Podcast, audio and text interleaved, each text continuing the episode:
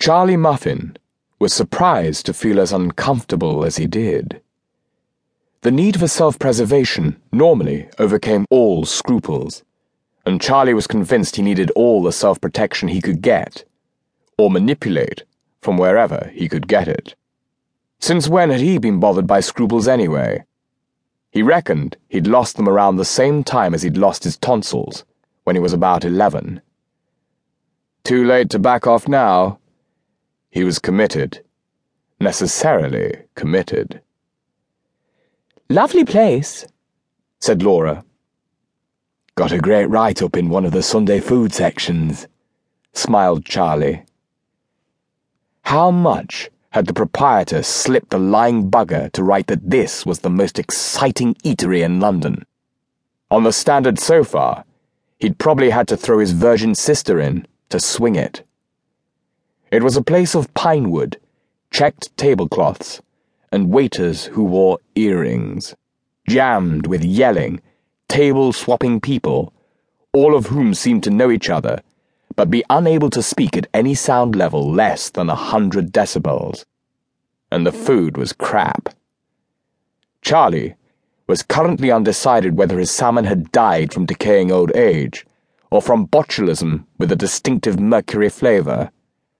The botulism was favorite. I read it, said the girl. Never guessed I'd get here. Or be with you when I did. Charlie searched for a gallant reply. I'm glad you're enjoying it, he said, which wasn't it.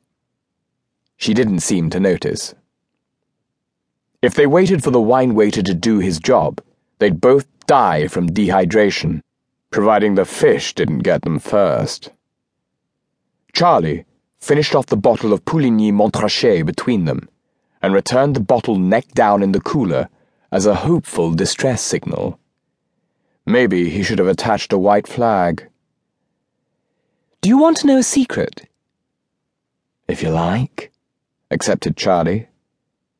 It was to hear any secret she might have, and to feed back as much disinformation as he could plant in her mind that Charlie was spending an arm and a leg on a disgusting meal in a place where he could hardly hear himself think. He pushed the fish away, half eaten. Definitely mercury tasting botulism. He remembered hearing from someone in the technical sections, where they actually invented assassination methods, that the most virulent killer toxins were still made from fish. The girls at the office were jealous when I told them where we were going announced Laura. He knew he was expected to flatter her back, like he would be expected to do other things later. Survival time, sunshine, he told himself. Everything's allowed to survive. He said, I can't understand why there should be, and thought, Oh Christ. It sounded like he was enjoying it and wanted more, like he was an absolute prick, in fact. Can't you? she said, even more coquettish. No one seems to understand you, Charlie. And there are stories. Intriguing ones. Like what the hell was he doing in intelligence at all? The uninvited interloper who wouldn't take the hint that he wasn't wanted. It had been all right under a couple of directors general, but since Sir Alister Wilson's collapse, he didn't have the protection at the top anymore. Rather, he had the complete reverse.